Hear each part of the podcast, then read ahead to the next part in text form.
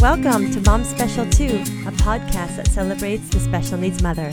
My name is Annika and I will be your host on the show. If you haven't done so yet, please follow us on Instagram or visit our own webpage at momspecial2.com. Thank you for being here with me today. Let's get started.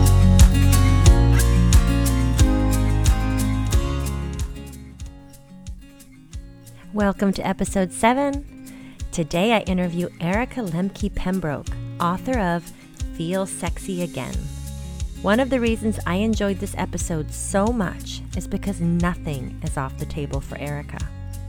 Those things that many of us are curious about and want to talk about but don't because of the fear of judgment, those are the discussions Erica embraces most. So if you're in a place where you're not feeling your sexiest or you're not engaged in a healthy sexual relationship with your partner, this episode is for you. As Erica says, no one else is going to help us feel sexy. We have to do that ourselves. Erica wants to send you a free copy of her book. You can write her on Instagram at Feel Sexy Again, and I'll include that information in the show notes. Enjoy the show.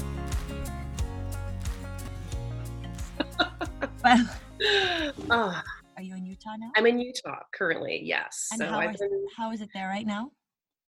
you know, Utah, um, the interesting thing about Utah is we are a, a state of preppers. so it's like, I feel it's like the, you know, they're prepared for the zombie apocalypse. And they, you know, they're just, they're ready. So even like a month ago, we were out of toilet paper, or maybe a month and a half ago, before anything kind of even really came down for our state. So it's been really interesting to say the least. Yeah, like where, where's the balance, right? You Where. You don't want to be like totally like la la la, like nothing's happening and everything's just fine, right? But then on the other side of the spectrum, being so like hyper vigilant about everything, and that's a scary, Yeah. what a stressful place. I mean, it's stressful anyway, but then we add that other stress onto ourselves. Ay ay ay, it's awful. Well, let's get into our interview because I'm so excited to have you here today. we could talk all day. Sorry. you know, yeah, we have a lot of things to cover. Yeah. So I want to welcome everyone to the podcast today. We have Erica Lemke Pembroke on the show. Erica helps women to reclaim sexual confidence, own their pleasure, and discover authenticity. Erica believes that we are all 100% capable and lovable and worthy. We just need to believe in and trust ourselves. She is the author of Feel Sexy Again, which helps you to learn many things, one of which is to own your sexy story and create healthy narratives that support your own vision. So, welcome to the show, Erica. Thank you so much. It's a pleasure to be here.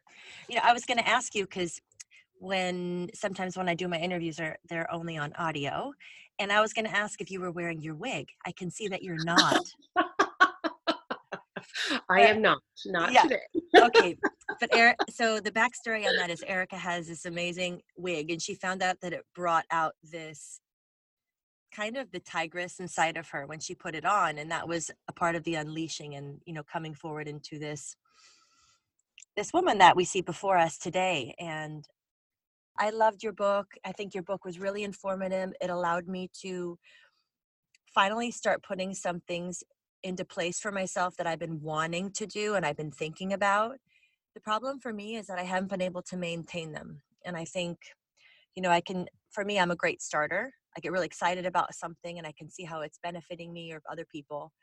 And then I kind of fall off. And I think being a special needs mother also, and just a mother in general, that's something that doesn't become a priority again and again and again.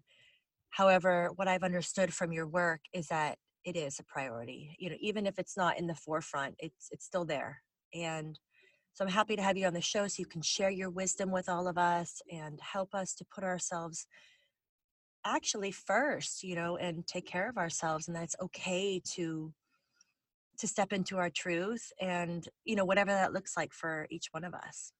Mm. God, I love that you said that because I think that's it's so important. I think what happens often is when we say we put ourselves first, what automatically comes to mind?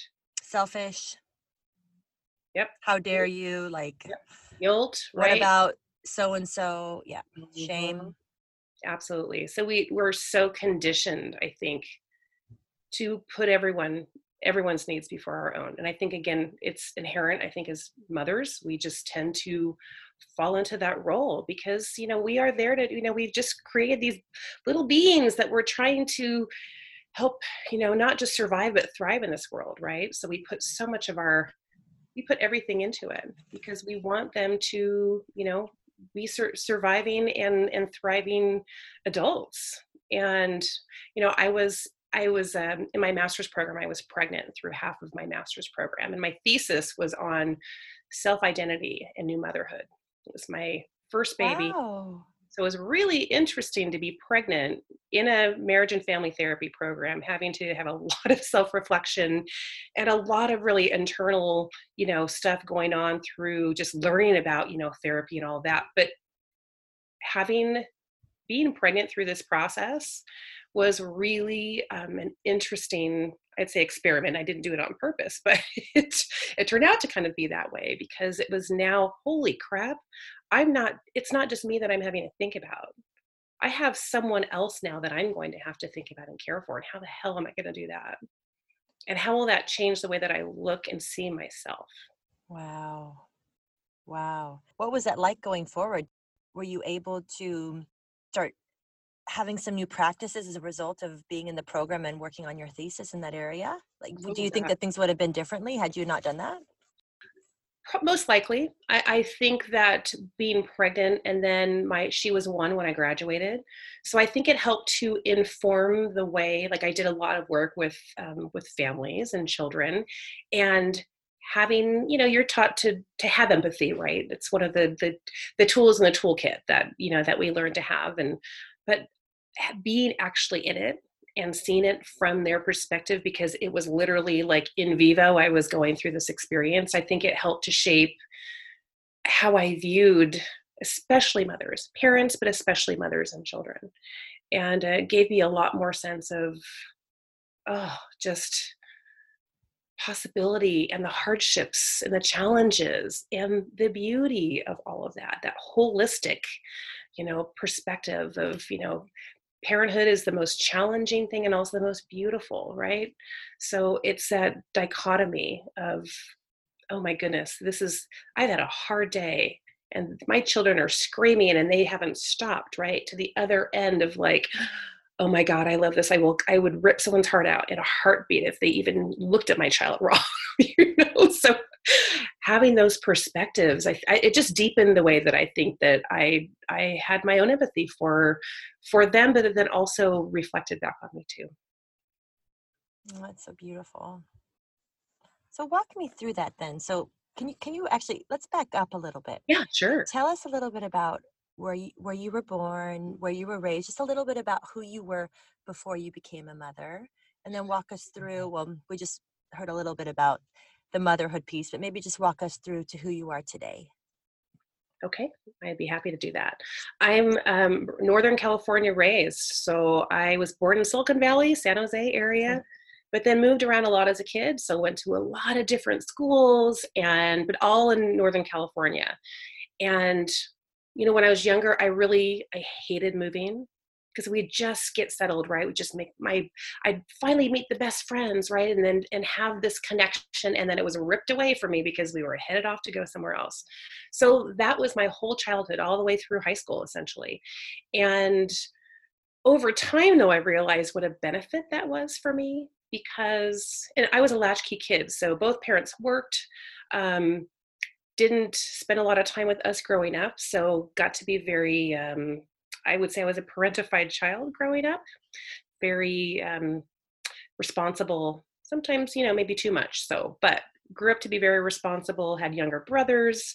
Um, but what I realized through all of that was that I had to be able to make friends really quickly if I wanted to, you know, have that connection with others. So it allowed me to be flexible and also kind of not really scared to put myself out there for people because I wanted, I'm a social person. I need to be around people. I need to have friends. And so it really allowed me to do that. And that carried through my entire life. So I'm grateful for that. Um, on the other side was my my mom was never home So we kind of raised ourselves essentially. So when I did think about having kids, and I always in my mind thought, I want to be home for my kids. I mean, I want to be home and be there. And, you know, my mom did a great job with what she knew, right? I mean, they both did the best to, to their abilities. I just wanted more for my own kids and for my own self, I guess, to be able to be there through those milestones and just to be there to really just essentially raise these little these little beings. And I was really fortunate that I was able to do that. I was home for um, almost eight years and was incredibly grateful for that. Incredibly grateful. Um, but being a mother was also it was the thing that I wanted to do so badly, and I got it. You know, it's like you know I got I got my wish. And this and the other side of that was is that I felt really, really lonely also, which I'm sure other people can can resonate with, but I had no one to talk to for a long time. And I remember I was I had my first child and I was breastfeeding her and I was like rocking her in chair and staring out the window and I would see these mothers with strollers walk by and I almost wanted to like open the door go hi, do you want a cup of coffee or something? You just want to come in like I just need to talk. I need to you you know, are you going through what I'm going through? Like just that need to connect, especially as a mom, I think we can feel so incredibly I mean, it's the most beautiful thing, right? And also it can be so incredibly lonely if we don't have the support and just sometimes just an ear, just for someone to listen to us while we cry and say, I had such a crappy day and I just I just need someone to talk to right now. Yeah. Oh gosh, the loneliness. Mm. I I have it you know, I've been at the park with my when I just had Electra, my older daughter, who has special needs, and I've been at the park with her and I've seen other kids playing and the kids are playing together and maybe the moms are there talking and and I have felt even even being amongst a group of people, even if I know them, you know, like from Electra's preschool, felt so lonely just Mm. you know even being in a group even being out with people so and i've and i've definitely been at home looking out the window the same kind of a way yeah it's motherhood is the best thing in the world and i think it's also there's just so much growth for us you know as the as the mothers i think like my my daughter is raising me you know Mm, mhm, mm. Well, we learn so much about ourselves through this process, right? Oh, it's and it's never ending. it's never ending. it just keeps going and going so how so now you're in utah so and i know that you have a you have a little piece of spain in you so explain to us how you ended up there and Yes. Well, I so I so I remarried. Um, I was married um, for almost 15 years, and my ex-husband, um, you know, he was a he was a he is a wonderful man. Um, but I think through through just the process of our own relationship, I realized that he and I just really weren't meant to be together as a romantic couple, right? It took me years though to realize that that's something that was number one, that was the case, and admit that to myself. And then secondly, what the hell do I do with that?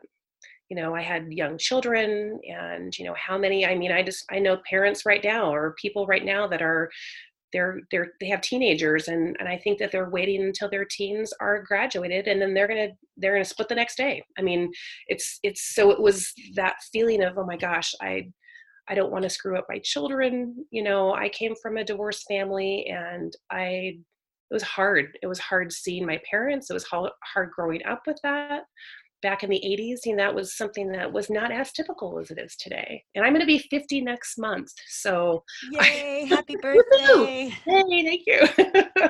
but I think that, um, man, just being able to, I just totally lost my train of thought. yeah well that- because that that that deserves a moment of celebration there oh man, I don't know. What were we talking were, we were talking about um, you know uh, what were we talking about now i'm thinking about it's my birthday next month too and I know, I'm see, like oh you're an aries so I'm Um, 420, so I'm on the cusp, though that's dangerous. Yeah, four yeah, eight so- i'm a yeah. bit before Ah, okay, so maybe that's my. So now I'm having a total brain fart right now. So this this is part and parcel of what's to come. So oh honey um yeah okay well, i know we were talking about moms and you know how growing up and how you were oh, growing I got it back on track. And your husband, your ex-husband. Yes, and- yes. Spain. Yes, yes, yes. Thank you for getting me back there.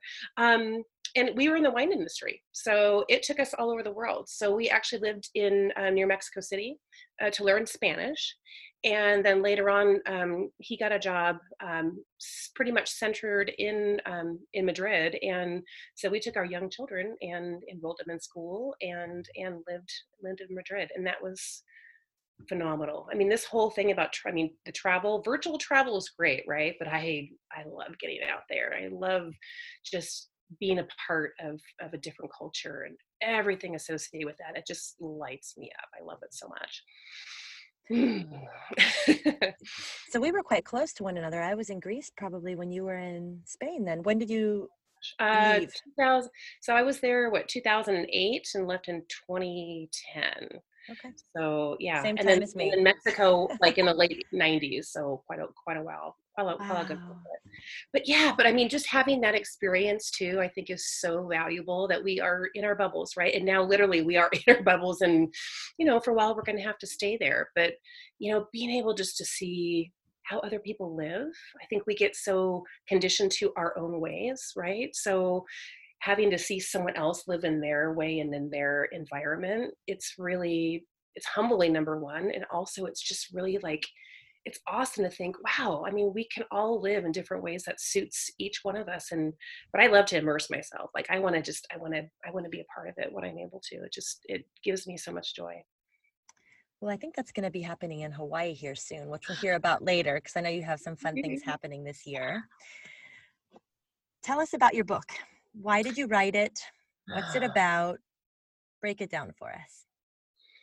Well, you know, just talking about going back to the place of, you know, I'm going to say that I'm like a self reported perfectionist and also codependent. Yep. And that has shaped me in ways that I'm just now realizing. Maybe the perfectionist part I've known for quite a while, but the whole codependent thing is is fairly new for me. I mean, I have a lot of um, I've experienced with you know family members in recovery and alcoholism and all that stuff. And you know, just from a young, like I said, I was a parentified child, and so I always grew up with this like very, the sense of being a pleaser, being a placater, um, doing what was right, not rocking the boat, um, no conflict whatsoever. Like stay as clear. So I will do whatever I need to do, be whoever I need to be, in order for that not to happen. And I think that was really happening for me at a time when there was multiple transitions going on in my life, and my father was dying. My teenage daughter was going off the rails. Um, my son has an autoimmune disease, and he was hospitalized um, several times. Um, financial insecurities. We just had a huge move, and all of these things were going on, and I was still trying to maintain that everything was okay and that I was okay and making sure everyone else was, you know, I was making sure their needs were taken care of and I was dying inside. And I really did get to a place, and I feel like it's a whole eat, pray, love thing, which feels like, yeah, yeah, whatever. Like, that's not true. But it really was. I was at a point where, like, literally, I was just on the floor in the bathroom going, I either I I I need to make a drastic change in my life, or I felt that I was just gonna either just run away because I just couldn't deal anymore, or was really just going to become incapacitated, quite honestly. And it scared the crap out of me because that is not how I normally felt. I felt like normally I, I, I live a very healthy lifestyle. I, you know, I enjoy my life. I enjoy my sexuality and all that. And I had none of it. It was like it was all just numb. I felt numb. And That's like the gift of desperation, right? When you Yeah. get to that that bittersweet spot.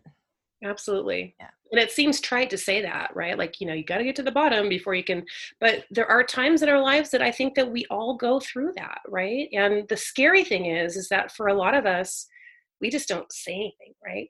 I think we just kind of deal with it the best way we can, but we don't get the help that we need. So for me, a big turning point with that was like I hadn't been to the doctor in years. There was just a lot of stuff that I just totally neglected. I was drinking more and I was I was just being very unhealthy. I was buffering all my feelings, right? Buffering everything. I didn't want to deal with any of it. I didn't want to feel any of it. So I did a lot of things just so I didn't have to, you know, didn't have to be in that spot because, you know, feelings and feeling emotions are tough, right? So much, it's so much easier just to like, you know, push them aside and like, yeah, we'll deal with them in a later time. Well, you know, that stuff is going to come up and it's going to come up in not great ways, right? Did you just say, I'm going to sit down and I'm going to write? Uh, did you just start channeling that energy into your project? I think that's part of it. I've been journaling for probably over 30 years um, and just writing everything, you know, good, bad, and everything. So I, I feel grateful for that, that I. I had that just that desire to write and journal and I just it's been such a honestly such a godsend and such a way to get all of that out right it's just mental and emotional health for me and at some point i always wanted to write i always wanted to put something out there but of course was afraid that you know once you put something out there people are going to read it right? But it came to a point where it's like i couldn't i couldn't not do it anymore. I couldn't like keep it for myself. So this process just kind of started unraveling where i was writing all this stuff down and was like i have to actually do something with this. I have to i have to help maybe be able to help someone else who might be going through some similar things that i'm experiencing yeah. Yeah. Well, you and have. That was, really, that was really the that was really the the impetus for me. And at the same time as I was also coaching um, a lot of women who were having similar, you know, similar things happening, huge transitions that they didn't know how to deal with, and they were just they were becoming numb. They were numbing out. They were not being able to reconnect with their bodies, their you know their sexuality, their sensuality. It was just like I, I couldn't ignore it because I was feeling these things too. And then I had these other women come into my life who are experiencing these. I'm like, yeah, I gotta, I can't let this go. I gotta do something about this. So they were a group of women. So you saw a trend that this yeah, was happening. Yeah. yeah. Yep. Without a yeah, doubt. I, I believe a lot of the women that are listening right now are probably nodding their head saying, thank you for talking about this. You know, thank yeah. you for bringing it out into the open because it does need to be discussed. Yeah. And well that's really a big impetus why i wrote the book because like we talked earlier earlier on i want us to have these discussions. I want us to have discussions about hard things that we all feel and all are curious about but we're so frightened to put it out on the table you know? We're so frightened to have someone look at us and go oh Erica, yeah, she's that weird one. And I don't want to be with her. I'm yeah. I'm going to pull away from the friend or whatever that is, right? But there's just so we're so afraid of the judgment of others. And but truth be told, you know, we women can be really awful to each other. I mean, we really can, and that's so that's a hard that's a hard place to be, right? So how do you feel like you can you can speak your truth, you can support and feel supported with having the safety and the, the non-judgmental you know space and community that's so vital and especially these days right now we need that. Yeah. And we're going to be judged if we do or if we don't right? You know you hear that saying like whether you do it or not you're going to be judged. So why don't you go ahead and do what feels right for you? Yeah.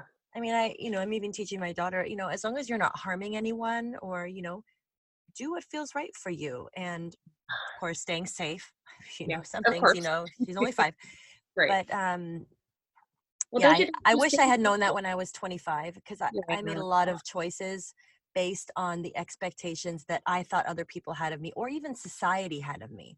Like, oh, mm-hmm. a good girl wouldn't do that. Or if I did something that wasn't considered proper, you know, the judgment that I received from friends or family or whatever yeah, it was enough to cause me to go into a little bit of hiding for a while, you know, and sure. now I'm going to be 41 next month. And I feel like, you know, when you look back and you think, I, I might have done something a bit different there, you know, and. Mm-hmm. Well, and don't you think too, we, we don't like to say no. We don't yeah. like to say no to anyone. And I think again, especially as moms, and then we get in schools where people need all kinds of things from us, right? PTA and the, you know, bake, I mean, you name it, right? Oh, will you be the chair of this, you know, the silent auction? Sure, yeah, yeah. You know, it's like we it took me a long time to be able to say no because I volunteered. I did everything in school with my kids as much as possible. But I think that, you know, I think we obviously we there's a part that like we get something out of it right? Like we want to we want to be seen as like i will do anything for my child. I will sacrifice myself because and don't i look like a mother mother? You know if i do all these these things for my child i'm going to be seen as a good mom. And i think then that puts us in a really hard position right? Because it's like okay who's next? Who's going to one up you? And who's going to try and do this and that? And but most of those and me included i can say it was like i was i kept saying yes and i didn't i didn't have any more time to do it but i still did it until it came to a point where it's like i have to make a decision and i have to start saying no. Hey if it doesn't light me up by saying yes then it has to be a no right now. And you know someone else is going to be behind me going yep i'll do it i'll raise my hand. But you know at some point we have to okay if it if it feels good and you have the energy and the time, then that's awesome.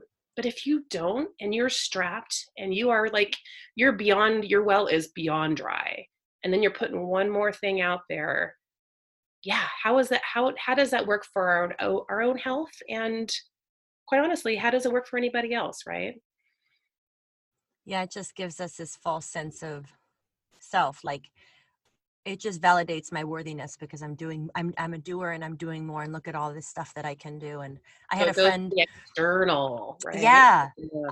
I have a friend Jennifer she had kids before I did and she was telling me explaining to me how what it was like she said but Annika you know once the kids started school it was the other moms you know this thing like this cliquiness and you know and um The competition, pretty much, yeah right? and she said you know and she's very kind of free free flowing and open minded and she's just a really fun spirited girl and it was interesting and I, I you know when she was explaining that to me and i thought oh and then i have electra and she also has special needs so the cliquiness was even it was kind of a bit more strange for me because it's like i was also in this other thing you know that and and no one really knew where that fit in because there were no other special needs kids around forever like mm-hmm, anywhere in the city mm-hmm. that in the area in hong kong where i was in.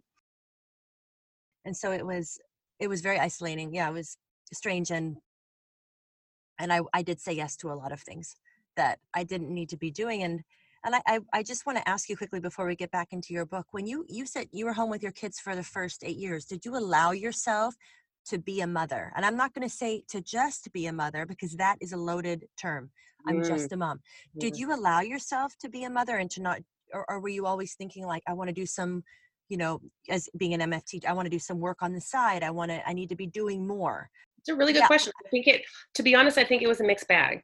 In the beginning, oh yeah, I mean, I felt like that was the dream that I that I that I wished for, that I had this unending time with my kids, and it felt so wonderful. I mean, there were hard days. I I won't get you, you know, and sometimes I felt, ooh, let me just go work at McDonald's for the day just to get away from things, right? Because things are so crazy.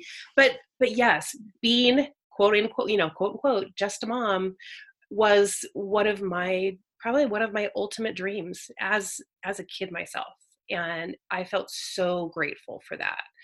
And you know, once they got into school, things changed because they weren't there all the time, right? And we had play dates, you know, when they were younger. And so, you know, it was 24 seven, right? They didn't, they didn't, you know, we may have taken them to a, a, you know, some classes and things like that. But, you know, until they got into school, I enjoyed, I relished in it, even, even with the hard days, because I felt like, wow, when else am I ever going to have an opportunity like this?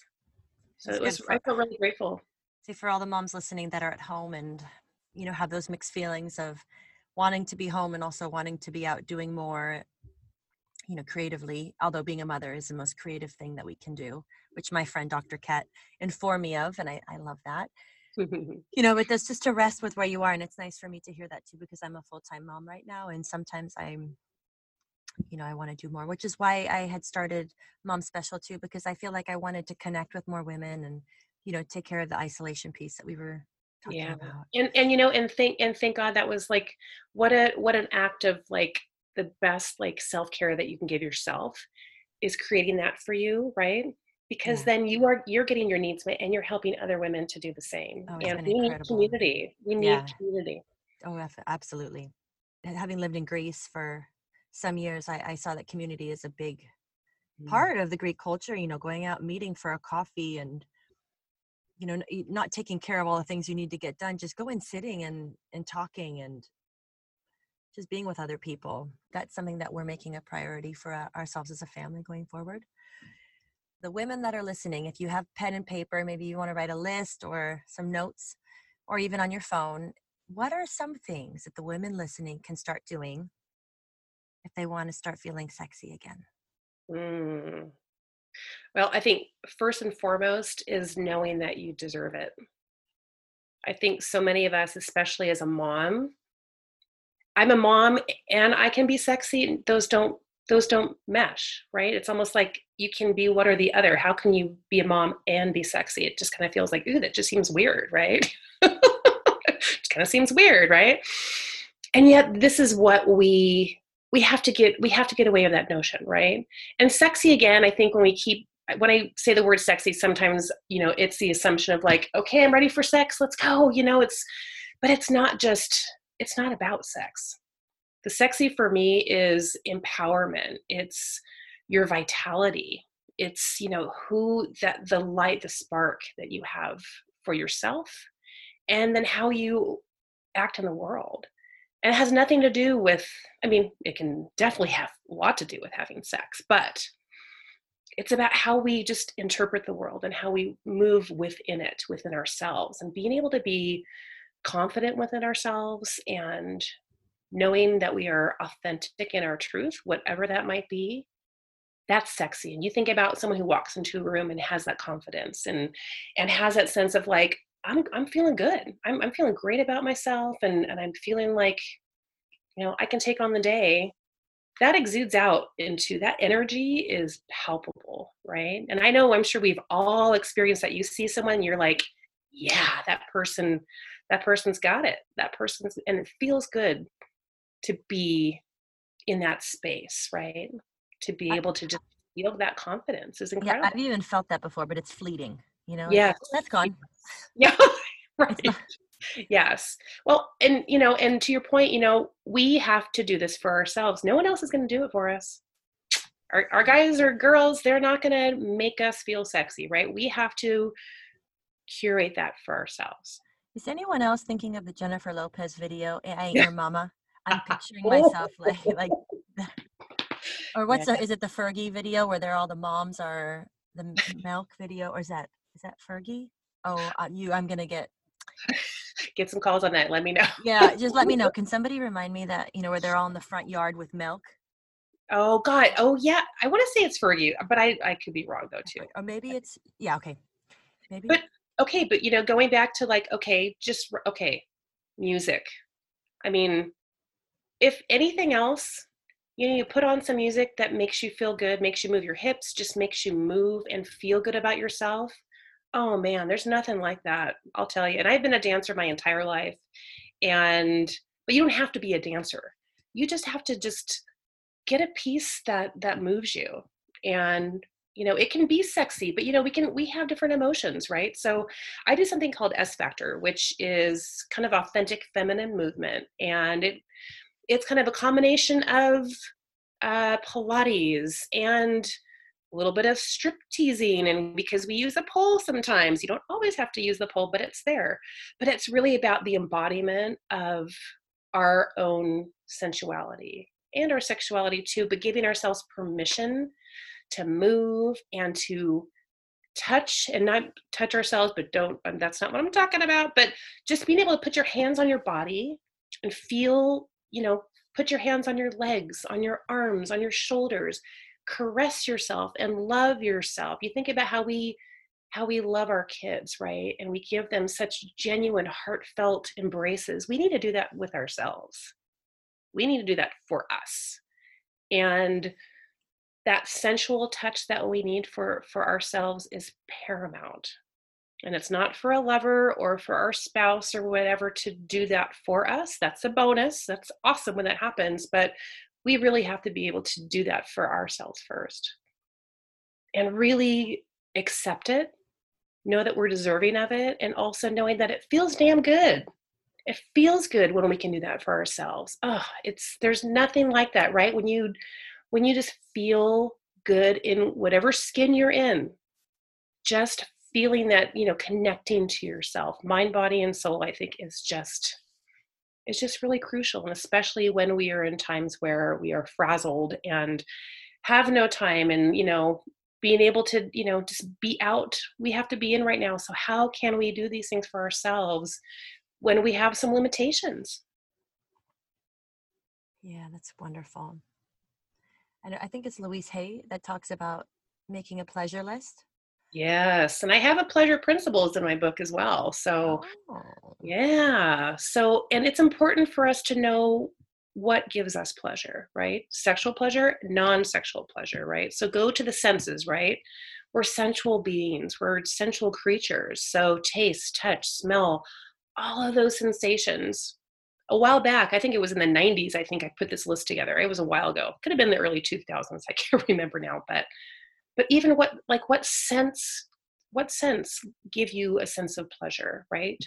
Um, foods bubble you know bubble bath or or just you know being out in nature having the sun on your skin you know the wind i mean anything that you can pull together with your senses and it gives you a sense of pleasure write that stuff down encourage you to just experience these things and play around with them and see what you know some things might feel good now next year eh i'm not into that anymore so being able to be okay with this is what works for me right now yeah. What about, is there anything else that you want to add? Because I also want to ask you of something that maybe doesn't work in your experience. Mm, yeah, no, I, I would say at least on the other list as far as, and I think I wrote a couple things down because I was thinking about that too. Um, I mean, even just okay, so yeah, so the whole you know self touch I think is really important. I'm not talking about you know, you know, yes, if you orgasm and you know all that kind of like really self pleasure, then that is of course it's it's the cherry on top, right? When when we can really do that and feel comfortable. A lot of women don't feel comfortable with that. So what I say sensual, you know, self touch. I'm not gonna. I'm not talking about just that. It's just about connecting, connecting or reconnecting with your body and and how your body moves. Right. I think we take for granted what this what this frame what what what what we're capable of with this body and it's really pretty magical and i think a lot of us jo- just don't even think about it and so like if we're walking or dancing or pay attention to how your body is moving you know the awareness component i think is really crucial and again we're busy hectic every we're you know doing 20 things we're multitasking right when do we stop and slow down and pay attention to everything around us When, when, Important. tell me, when do we do that? Um, Yeah. I'm just thinking like, okay, yeah, well, tell me, do you have an answer for that? Because I'm right. trying to find that.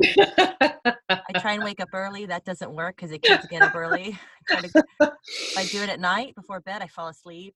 So um, it's the t- it's the 10 minutes in the bathroom right we have to start dancing in the bathroom without the but not in the shower unless you have a hand you know unless you have some safety uh safe precautions showering, safe Yeah, shower shower. dancing. right Okay. right Yeah, the shower comes up a lot actually. People are like, yeah, I get in the shower and that's my time. I, I talk to myself. I'm oh a great a interview with another with another uh, you know fellow mom and she was saying the shower when i'm in the shower you know that's where a lot of my ideas come from is when i'm in the shower because you know what i think that that's the part is like our brains are turned off for a minute right Yeah. or all the busyness all the all the crap that's in our heads i think when we're showering that might be one of those times where we can let we're not bothered by all that extraneous stuff the external and so just it's almost like the source comes from within and all these amazing ideas come and i just think mm. so that for me is just like i, I love that time. You know i'll hear my husband's he's not a singer at all like he's not like if we went if we went to church or if we went somewhere he wouldn't be like singing even in the car. He's not a singer and he will be singing in the shower and he'll come out and, I, and i'll kind of look at him and i'll be like you are singing and he's like i was it's like he doesn't even you don't even know it's like you're in this whole other state while you're in there Yes, So yeah. whatever that is, okay. So ladies, go get in the shower. Next time you're in the shower, Yes, maybe when you you're in can the make a shower. pleasure yeah. list too in your in your and even in your mind, and then I believe there is some power in actually writing it down, like you had said you had been trying- Well, interestingly enough, I'll sometimes I'll have my phone in the bath, eh, not in, not in the bath, but in the but shower. That's not safe showering. And but ideas will come to my head when i'm in the shower. So literally when i'm out i am putting it in my notes because i just feel like there's so much flow that happens during that time. Yeah. um, and that's the other thing i want to say is like when we are in a state of pleasure whatever that is that could be in the shower having those just whatever thoughts come right it's sitting outside your kids are playing and you're watching them but yet there's this moment that you're sitting and you're basking in the sun and you're taking it all in right? You're taking in all the senses that are happening right there. And for a moment it could be five seconds right? It could be it could be a very fleeting amount of time but having that sense of awareness of coming back to yourself of just feeling that pleasure that is independent of anything and anyone else that's just coming like that source from you that's what we need to pay when it comes pay attention to that and be Yeah. open to having more experiences like that Thank you for that. Thank Mm, you. thank you So, is there anything else on your list that you would like to share before we move on? well and i want to i want to go back to the like like food and drink i think are really important believe it or not right? We're in such societies where we're just cramming food we're you know we're we're such a you know just eat and go you know eat in the car you know especially with kids right? Throw something at them when they're getting into the, the car right? Being able to, to prepare a meal and even if maybe you're just and you're preparing it for your family right? But having intention with the preparation having intention with making a cup of coffee or a cup of tea and then sitting down and actually savoring it and actually really tasting it taking the time to do that. We do have those moments if we really just sit back and think i don't have the time i don't yes. It might be very fleeting like you said and we might have to keep coming back to that over and over but the more opportunities that we have to do that and pay attention to that it will start to become like we we're creating a new habit right so if we can create these over time we're going to be more conditioned to doing it again and doing it again sooner So, do you feel like in the beginning it might feel wrong when we start doing these things for ourselves? Kind of like, you know, it's, like it's forced yeah, or yeah, or the guilt comes in, or it's just, Yep. or, or why, and you think, no, I'm going to do this anyway. It's like a muscle, then, like going to Yeah. the gym. absolutely and it, and it goes back to just knowing that you are deserving of that. And you can feel guilty that's fine you, but i think time after time try and lessen that guilt and that i sh- the shoulds right? We're going to shit all over ourselves. Knowing that you're valuable that you're worthy that you that you honor yourself right? Like your our bodies are our temples right? And we need to honor and worship ourselves. And and we need to know that that's okay So, it And comes give ourselves a lot to mindset. that. absolutely It seems like it's coming back a lot to the belief. these yes beliefs that we deserve that because I think that if we don't even have that to begin with, it's hard to implement anything. Yeah, going forward. Yeah. absolutely yeah and you Yeah. know and you know we do i do a lot of mindset work and a lot of it is you know we think about the story that we tell ourselves right the stories that we grow up with the scripts that we've played for you know since we were little right? And so it's it become very conditioned to whatever that story is. But i think what we can do though is we can always change the script right? We can always rewrite a different story. It's what's in our head. So whatever we're thinking and believing well yeah that's but we can have a different thought. We can have a different we can actually think about changing our emotion right? So i'm feeling sad. Ugh, feeling sad. You know what i can change and i'm not saying this is not an easy thing but we get so again conditioned and and going back to that sense of comfort. Even if it's dysfunctional i think of relationships right and we stay in something that is very dysfunctional but we know it.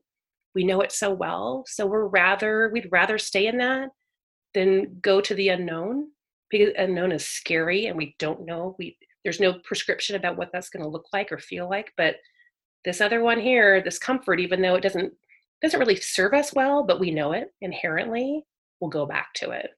So we have to be able to start replacing that with something that's going to serve us but we have to do it consistently to again create that new habit and a new way of thinking a new way of being. So, do you think that we should start small then? Oh always start small. Yeah because you know because then it's doable right? Okay. smart goals. So it's something that you start with one thing one thing and work from there right? And as if we do that baby steps you you you what's the next best thing? You know after that happens and you're feeling satisfied and and good with that and we're going to go back right? We're going to you know sometimes it'll be you know one step forward five steps back. Keep going because the more we can do that for ourselves and knowing that we have a goal out in the distance but we have to get from point a to point b we can't just jump ourselves there. We have to go through those steps. And then occasionally be, being able to look back and go oh my gosh look look at how far i've come. But we just have to believe in ourselves and, and keep moving forward but knowing that we can change too. If something's not working for us hell try something different. Don't feel like it has to be prescribed where you have to stay in this mold of or on this path. There's always a way to come back refocus read you know have have a different thought about yeah that worked for me but it doesn't work for me now. So so what might work for you now? Let's give that a try. Yeah. I i, I feel like one of the mantras that's helped me is i'm not the same woman i used to be i'll say mm-hmm. that and that kind of gives me permission to try and do something different mm. that doesn't apply to me anymore kind of like you know just a little bit of a pause or a space in order to do something different you know yeah. which might seem unnatural or unnecessary mm-hmm. what about having an accountability partner do you suggest that people have a hmm. mentor mm. or i mean that's a good thing about having a coach is keep you accountable what if Absolutely. it's your what if it's your husband is is that yeah. okay Absolutely. You you know, I think the the main thing is knowing that whatever boundaries you're you're setting for yourself, you have to make that clear to your accountability partner, right? Hmm. And knowing that you're not asking for advice or you know, sometimes we just need someone to listen. We just need someone to listen to us. We don't want to hear the advice or what we should do or whatever. I just want you to listen and tell me that I'm okay. Yeah, that goes both ways, I think. Oh yeah, gosh, absolutely. So yes, having an accountability person or you know a community where you can you can get support and offer support, I think is huge. Okay. And tell me, how has your life changed as a result of this whole process? Like, who who is the woman that we have today? Like, tell us about yeah how it how that has changed for you. I think what's changed for me is the fact that I've finally understood that I don't have to be everything to everyone. I think it took a long time for me to actually really understand that that was okay. And that the whole people pleaser, me having to feel like a sense of people are only going to love me if I can give all of myself, or I have to be just the right amount of whatever that person needs or those you know people need and i realize i have to do what I have to do for me and love myself first because I'm taking care of myself. And by extension, I'm taking care of myself. It's going to give me so much more energy and lightness to be able to be with others and and give give others what they need but yeah absolutely taking care of yourself first is paramount so that has helped me enormously and also for the fact that you know i'm turning 50 and I have to understand that not everyone works the way I do, but that doesn't mean that's wrong, and vice versa. So I'm going to be me. And if people love it, awesome. If people don't, that's okay too. But just being really solid in my own truth, my authenticity, I think is huge.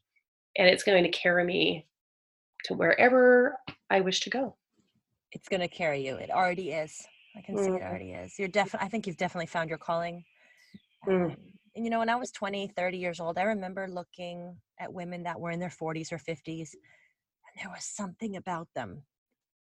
They had exuded this kind of, I didn't know what it was, but today I understand because I'm walking into that now myself. And mm-hmm. it's kind of like this acceptance for who we are, and which kind of helps us to accept other people too, right? And yeah. And just this thing like I don't have the energy anymore to care about all that stuff that I used to care about. It's so freeing. And yeah. thinking like, I wish I could have gotten that, you know, oh, you know, totally. but at least I'm feeling it now. And it's yeah. not a hundred percent, but I can feel the beginnings of it. And, um, you know, for all the moms that are listening that feel like this, you know, it's a big stretch. You know, we talk about self love and, you know, I hear a lot of thing you know, you're talking a lot about self-compassion too I've, I've done a lot of self-compassion work and you know we have the soothing touch and there's a lot of things about finding the silver lining in things and just really like honoring who you are in whatever moment that you go through and doing it in the moment you know and i hear a lot of that and what you're sharing and so what I, for the mothers that are listening this kind of self love oh just love yourself just you know find you know we hear that and it's these are nice implementable steps it's nice to hear that we can get there if we just start small and have the mindset that we the belief that we do deserve to put ourselves you know as paramount importance. And you know honestly the, the work i've it's just it's a new process for me but i can i'm a better mother when i do that you know and better mother. I feel like i show up like the mother that i want to be.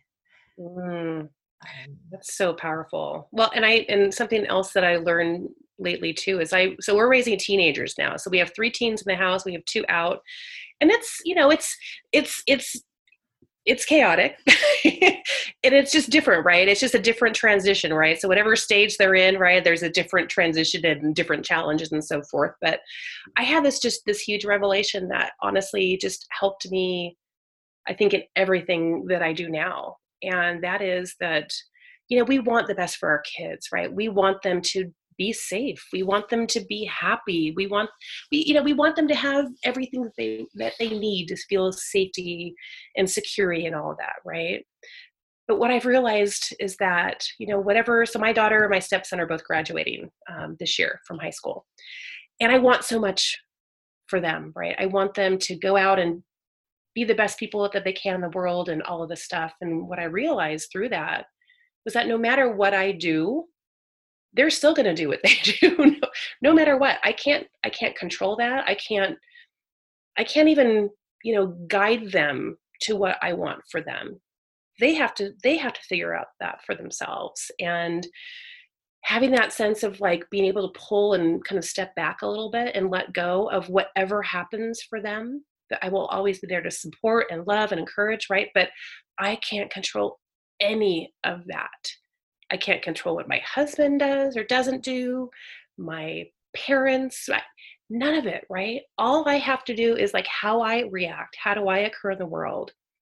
That's all I have.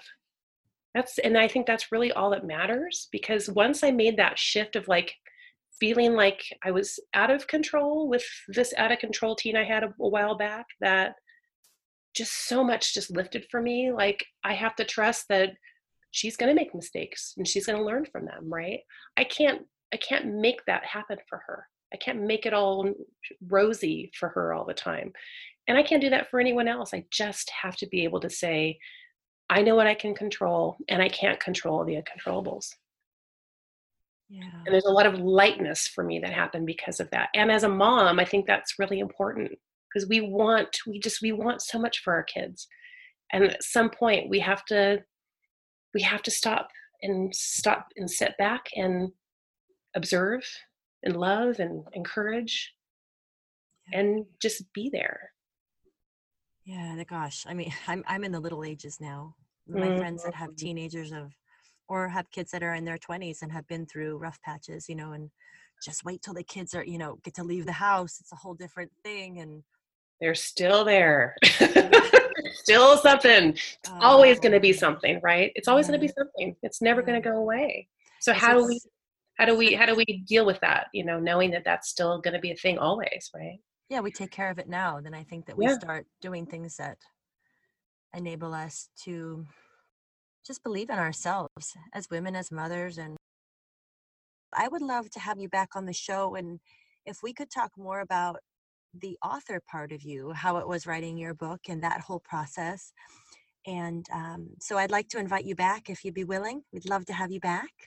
I would love to. And I do want to say, if anyone is interested, I, I do want to just offer this is if they go to feelsexyagain.com and they click um, to, so here's what I want to do. I don't want anyone to buy my book. I want them to actually just sign up for the email and I want to send them a digital copy.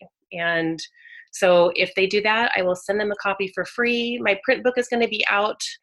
Um, I will get them probably within the next couple of months, and then they'll go out in bookstores in the fall. But I will have some in my hot little hands pretty soon. But I really do. I want to offer my book to to everyone, and right now it's digital. So if they do go to feelsexy.com, just sign up for the email, and I will send them a digital copy. Oh, thank you so much for that. Oh, you're so welcome. It's my pleasure. Are you Where kidding me? where else can people find you? Tell us about what you have going on this year. Oh, oh boy. Well, yeah. So the Hawaii, the Hawaii thing. Um, so I'm involved in this amazing sisterhood called 13 Temples, and they're based out of the Big Island in Hawaii, um, on Volcano or in Volcano, the, the town. And we are curating some amazing uh, coaching that is going to be happening within the next couple of months. And we are creating online programs, um, retreats when we're all out and be able, able to be able to travel again. Um, but I'll tell you, my working title for my series is going to be called Ignite Your Fire Through Sacred Sensuality. And I'm super excited. It's it's going to be um, something that women can come together. You know, we have so many emotions that we're not allowed to express in our society well, right?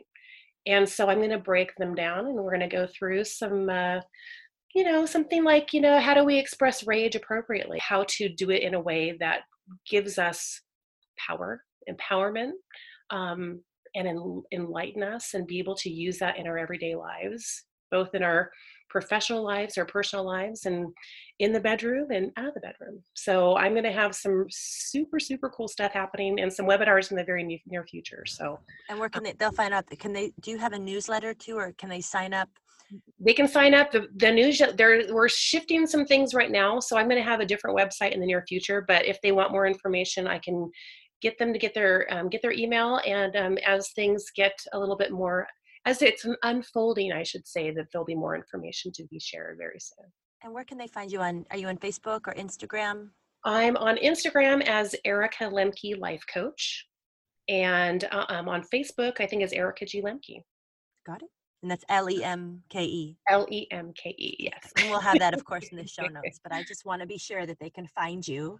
absolutely but yes i want to give the book i honestly this is such an honor for me and the biggest thing is like i wrote the book because i thought it would help me get through what i was going through and i thought if a bonus if i could help one other person to see that you know things that are happening in their lives can we can get through it um, but it also takes a community to be able to have that support and ask for help. So i just want to i want to share and i want to help you know a lot of women and i know that i know that can happen so i really Thank appreciate the opportunity Thank you, thank you, thank you. Well, I hope you have a wonderful day. We'll definitely look forward to having you back. And you. to all the ladies that are listening or watching, we will see you next time. So Sounds thank you. Bye thank you so bye. take care my pleasure Thank you for spending time with us today. Please tune in next week for my interview with Dr. Catherine Dale, otherwise known as Luna Mama. Dr. Cat works with women in regulating menstruation, balancing hormones, and increasing fertility. She has a very close relationship with the moon and explains the connection the moon has with self care and manifestation. In this interview, we discuss self care best practices, ways we can consistently show up for ourselves, and tackling guilt.